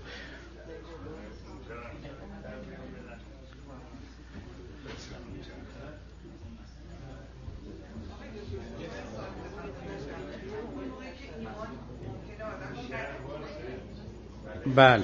من ببخشید یک نکته رو می‌گفتم اون رو تمام بکنم بعد شما سوالتون رو بپرسید چون این زنبورای مقداری جلسه ما رو به هم زدن. داشتم اینو عرض می کردم که این رو قبلا تو بعضی از سخنان دیگرم گفتم شاید بعضی دوستان آشنایی پیشین داشته باشن. یه وقتی من از شاگردان کلاسم پرسیدم که مهمترین علت طلاق چیه در جوامع؟ جوابای مختلفی دادن. من به اونا گفتم که این جوابا درسته ولی یک علت بیشتر نداره طلاق و اون ازدواجه. برای اینکه اصلا تا ازدواج نباشه طلاق پیدا نمیشه. درسته یا نه؟ حالا شما برین دنبال علتهای دیگهش بگردین ولی اصلی ترین علت اینه. یه تریکی تو این پاسخ هست دیگه که اونو باید خودتون کشف کنید. و در این حال حقم حقیقت هم داره. یا بزرگترین علت دزدی چیه؟ حالا برای همین قیاس. مالکیت. اگر مالکیت نباشه دزدی رخ نمیده. چون دزدی یعنی چی؟ یعنی چیزی که من مالکشم دیگری از دست من بگیره بدون رضایت من. اما اگر اصلا مقوله به نام مالکیت وجود نداشته باشه دیگه دزدی هم تعریفی ندارد حالا ببینید و از این قبیل زیاده. حالا ما چیکار باید بکنیم؟ ما برای اینکه طلاق رخ نده اصلا اصل ازدواج رو منتفی بکنیم. یعنی اینجوری بیایم فتوا بدیم بگیم ازدواج کار نادرستی است چون توش طلاق رخ میده. اصلا طلاق معناش فسخ ازدواج یعنی اصلا این مفهوم با اون تعریف. یا برای اینکه دزدی نشه ما اصل مالکیت رو بیایم از میان برداریم یا نه؟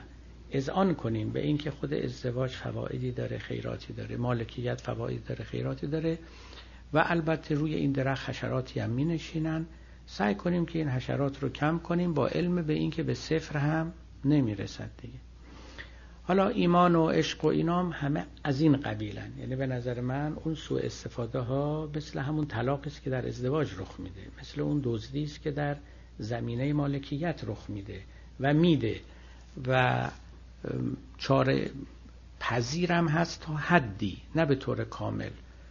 غیر از اینم راهی ظاهرا وجود نداره. یه عده اومدن لغو مالکیت خواستند بکنن. حتی لغو زوجیت خواستن بکنن. یه همچین فکرایی هم گاهی توی بعضی از اذهان بیمار پیدا شده بود. اما واقعا در جامعه جواب نداد. امکان پذیر نبود و دوباره آدمیان به همونجا برگشتن. اما کوشیدن که همین با خرد جمعی و با نظارت جمعی اینها رو کمتر بکنن. کمتر بکنن نه اینکه ریشه کن بکنن. ریشه کن نشده واقعا. نه از طلاق ریشه کن شده نه دزدی ریشه کن شده نه فساد اخلاق ریشه کن شده. هیچ کدوم اینا. اینا وجود دارن دیگه. میشه کمترشون کرد و با همین امیدم باید عمل کرد.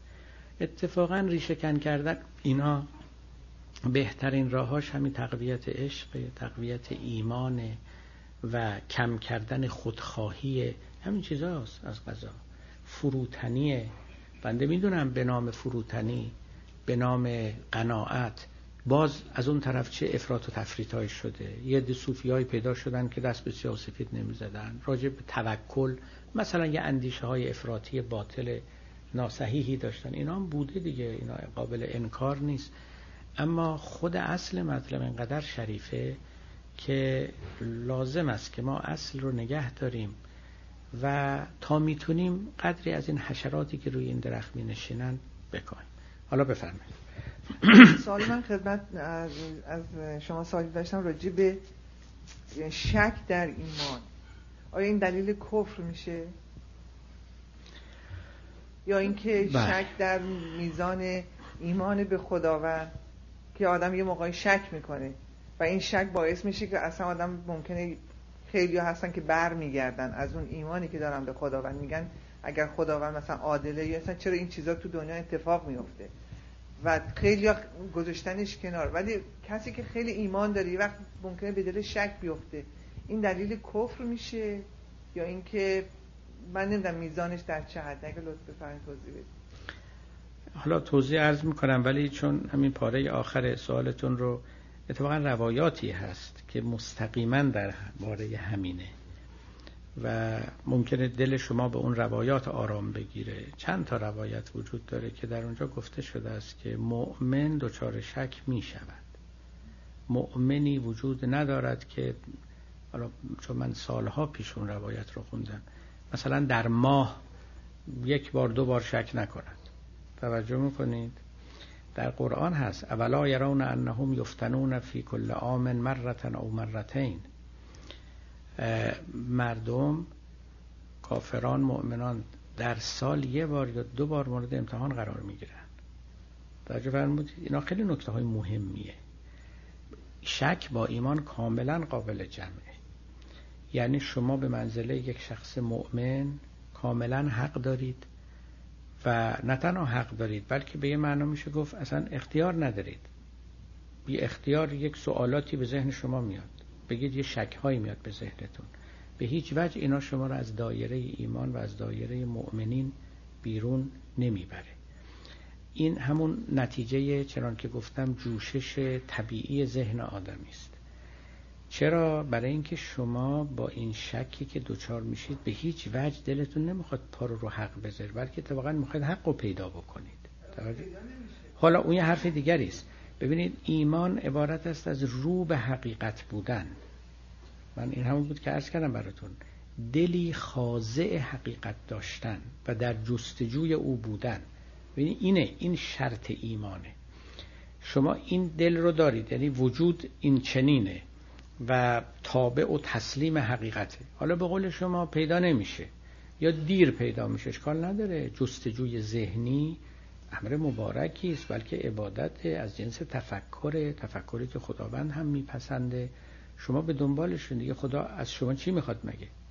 شما از طرفی دلی حقیقت پذیر دارید از طرفی ذهنی جستجوگر حقیقت. و میدوید که به او برسید. حالا دیر یا زود؟ حکم یه چنین شخصی مثل حکم همون شخصی است که غزالی هم میگه. کسی که داره مبارزه می‌کنه با مفاسد اخلاقی خودش. فرض کنید یه آدمی است که یک کجی های خلقی و اخلاقی داره که خب عموم مردم دارن. ابتلاعاتی داره آلودگی های داره. می‌گوید که این شخص مبارزه می‌کنه دوست داره که اینا رو کنار بذاره. دلش نمی‌خواد که اون شیوه های ناسواب رو داشته باشه. اما فرض کنیم که در میانه راه بمیره. هنوز فائق نیامده قالب نیامده بر رزیلت های اخلاقی از دنیا بره. غزالی میگه آدم شهیده بلکه تو میدون جنگ کشته شده. خیلی حرف مهمی است در میدان جدال با نفس داره با این شیطان مبارزه می‌کنه و میان راه هم از دنیا رفت. اینو ما باید شهید حساب کنیم. برای اینکه تو میدان جنگ در اینجا هم همینطوره. این شخص اگر با این احوال از دنیا بره مؤمنه. برای اینکه با از سر دقدقه ایمانی داشته می جنگیده و فکر می کرده و با شک خودش چالش می کرده مؤمنه دیگه. ببینید ایمان رو باز اشتباه نکنید. ما دو تا مطلب داریم. یک اسلام داریم یک ایمان داریم. یا کلیتر بگم و روشنتر ما یک کفر فقهی داریم یک کفر حقیقی داریم. کسی که مسلمان نیست کافره. این هیچ بار ارزشی نداره. فقط یه نامگذاریه. یه کسی مسلمان یه کسی مسلمان نیست. مثل اینکه یه کسی ایرانی یه کسی هم ایرانی نیست. این هیچ بار ارزشی نداره. این فقط یه تعریف اجتماعیه. ارز کردم غزالی هم سریع هم میگه میگه فقط بر زواهر حکم می‌کنه. فقط میگه که شما عضو این مجموعه هستید یا نیستید. تمام شده. اما کفر حقیقی یه چیز دیگه است. یه کسی ممکنه ظاهرا عضو این مجموعه باشه یعنی خودشو مسلمون بدن ولی واقعا کافر باشه. توجه کردین؟ کافر واقعی همون کسی است که عرض کردم پشت به حقیقت. اون میشه کفر واقعی. اما کسی که در جستجوی حقیقت هیچ وقت بهش نمیشه گفت این پشت به حقیقته. رو به حقیقته. داره میدوه که پیداش کنه و بگیرتش. به این در می‌زنه به اون در می‌زنه از این می‌پرسه از اون این خیلی حالش خوبه. بله.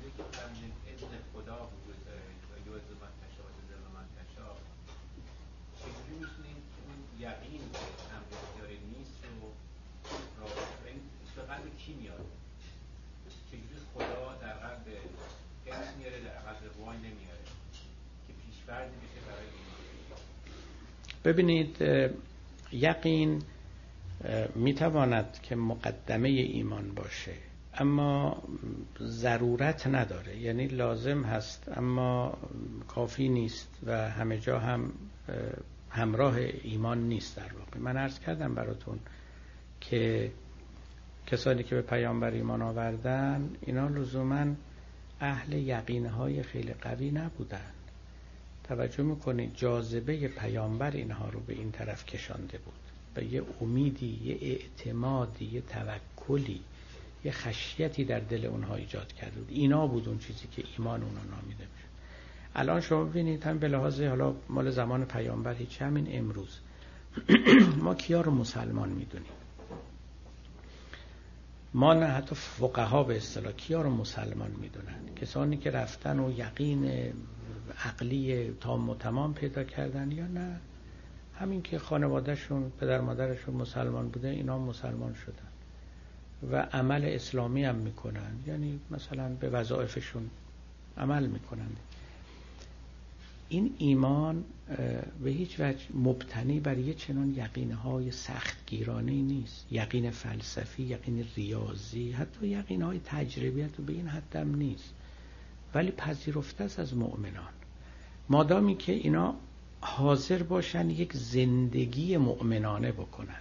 توجه می‌کنه یعنی یه زندگی که توی این زندگی یه محوری وجود داره. همون که از ویتگنشتاین عرض کردم اصلا ایمان یه جور زندگی مؤمنان است. درست شبیه یعنی در مقام مثال مثلا مقابلش رو شما بگیرید یه زندگی بیبند و بار چجوریه در مقابلش یه زندگی با ضابطه داریم. اینا همه نحوه زندگی است. یک جور زندگی مؤمنانه که به نظر من مثالش هم که گفتم حجه. زندگی که توش قربانیه و درش تواف حول یک محبره اینو بهش میگیم زندگی مؤمنانه. به این دلیل مسلمونا رو ما مؤمن می‌دونیم.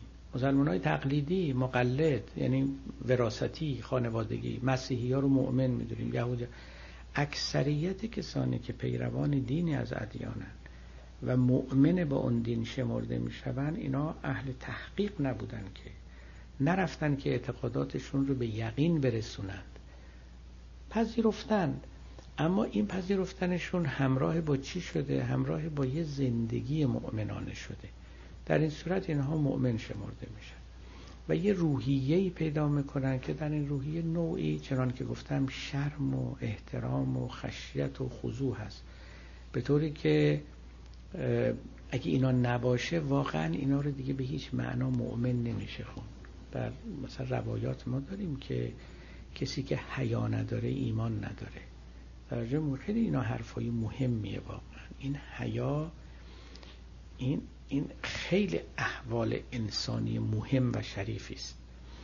و خیلی از فضائل اخلاقی توش جمعه. اینا هم اون ایمان آوردن. اینا شما در مسلمان پیدا می‌کنید در مسیحی هم پیدا می‌کنید فرق نمی‌کنید به این معناست که من میگم اگر به دنبال اون جور یقین فلسفی ریاضی علمی میگردید نه این چنین چیزی خواسته نشده و اکثریت مردم هم ندارن واقعا. چه از صدر فجر طلوع ادیان تا به امروز اکثریت ندارن. یه جور اعتمادی دارند به پیامبری که اینها رو بهشون گفته و یه جور امیدی دارن به خدا. من تو که ارز کردم امید مهمه. در اینجا نه یقین. مولوی در اون ابیات فوق العاده مهمش میگه تاجر مثلا میگه ما تو زندگی همیشه کار به امید می‌کنیم. یه تاجر یقین داره که سود می‌بره یقین که نداره امید داره که سود ببره. من امروز با دوستان صحبت می‌کردیم. واقعا شما به خاطر بیارید مثلا 700 سال پیش رو. دریاها که هم دریا بودن طوفان هم همین طوفان هم کشتی ها چی؟ واقعا این کشتی ها رو اگر امروز بیارن کشتی های 700 سال پیش یک نفر از ماها قدم توش نمی‌ذاریم. اونم سفرهای بلند از قاره به قاره گذشتگان این کاری می‌کردن. بودند کسانی مثل زکریای رازی که وقتی که می‌خواستن به دربار که از سلاطین ببرنش و عبورشون از دریای افتاد زکریا سوار قایق نشد سوار کشتی. گفت تا قیام قیامت اقلا رو ملامت خواهند کرد. که چرا سوار این کشتی شدی؟ چه جان به در ببرم چه نبرم. علا ای حال غیر عاقلانه است. که در یک چنین وضعیت طوفانی من توی یک چنین کشتی شکستی بنشینم.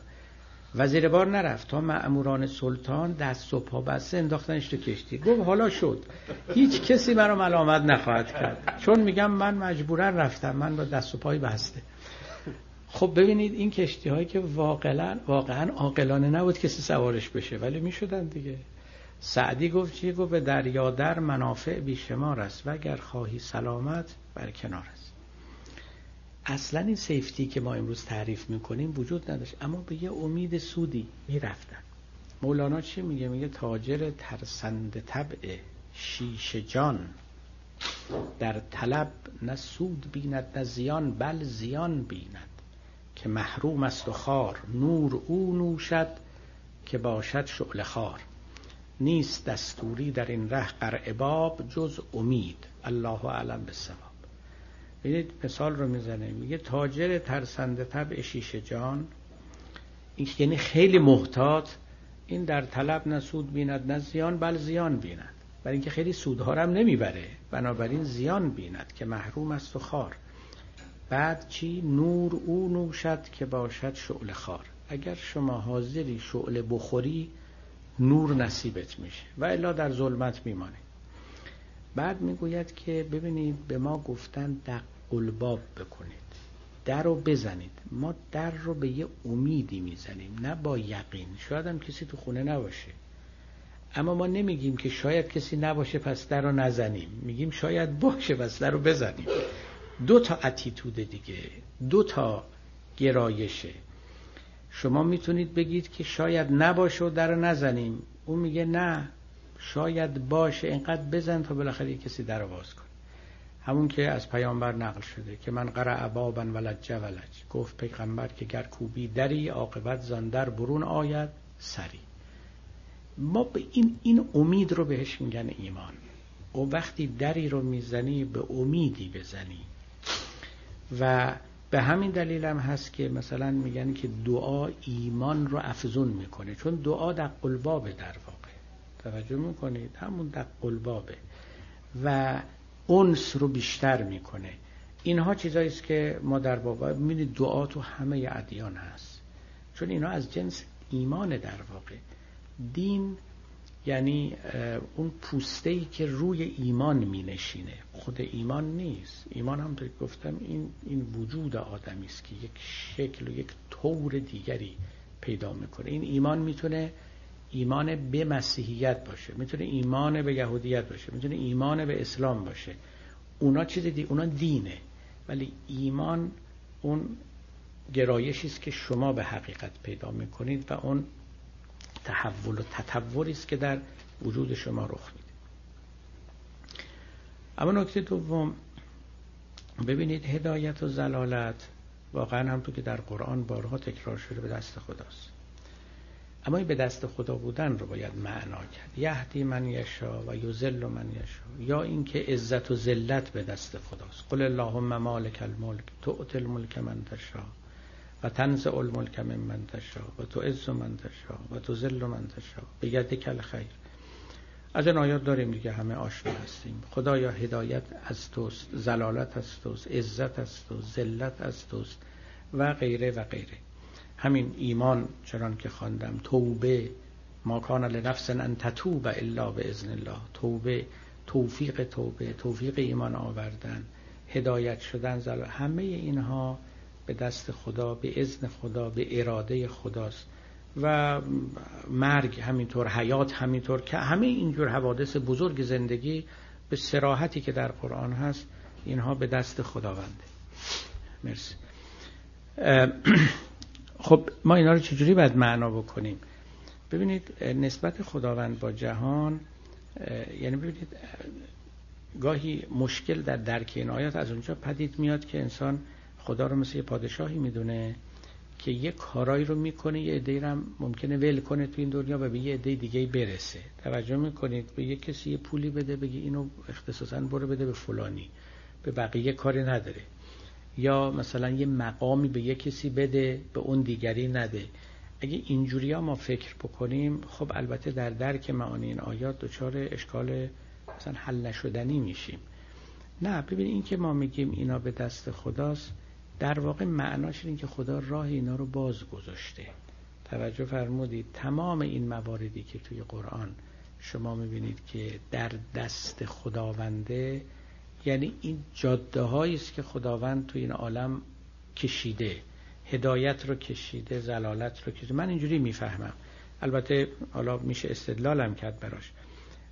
راه موت راه حیات راه زلالت راه هدایت راه توبه است راه ایمان همه اینا میسر کرده است اینها رو. این که میگیم به دست خداست یعنی او میسر کرده است. این جلوشو نمی‌گیره. بهتره از اون ور بگیم. جلوی هدایت شدن کسی رو نمی‌گیره. جلوی زلالتش هم نمی‌گیره. جلوی مردن و خودکشیش رو نمی‌گیره. جلوی زندگی و صحت و سلامتش هم نمی‌گیره. از اون برش شما اینا رو بخوانید و معنا بکنید. باد رو خدا میفرسته باران رو خدا میفرسته و هم همه اینها رو. و در این حال اینا نعمت های الهی هم هستن توجه که اینکه زلالت به دست خداست معناش این هستش که اینجوری نیستش که خدا تو این دنیا جلوی گمراه شدن افراد رو بگیره. نه بعضیا ممکنه گمراه هم بشن کما که می‌بینیم میشن. و راه اون رو نبسته اما راه طرف مقابل رو هم نبسته. اون راه رو هم به شما نشون داده و به هر حال گروهی از این طرف میرن و گروهی از این طرف. اینا همش به اذن خداوند است. به تعبیر دیگه اینجوری بگیم خداوند آدمی رو یه جوری آفریده که می‌تونه ایمان هم بیاره. ایمان آوردن خیلی چیز مهم است. می‌تونه بیاره. این در رو باز گذاشته به روی آدمیان. ممکن بود این در رو ببنده. این طوریست معنای این آیات این چنین